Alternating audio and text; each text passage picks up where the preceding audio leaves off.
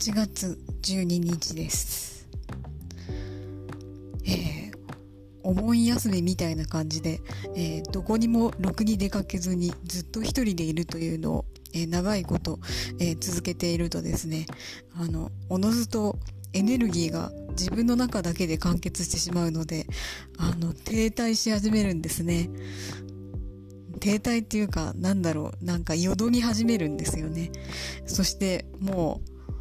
なんかそれもあって、もう自分自身が本当にくだらないものに思えてきて、だんだん病んでくる。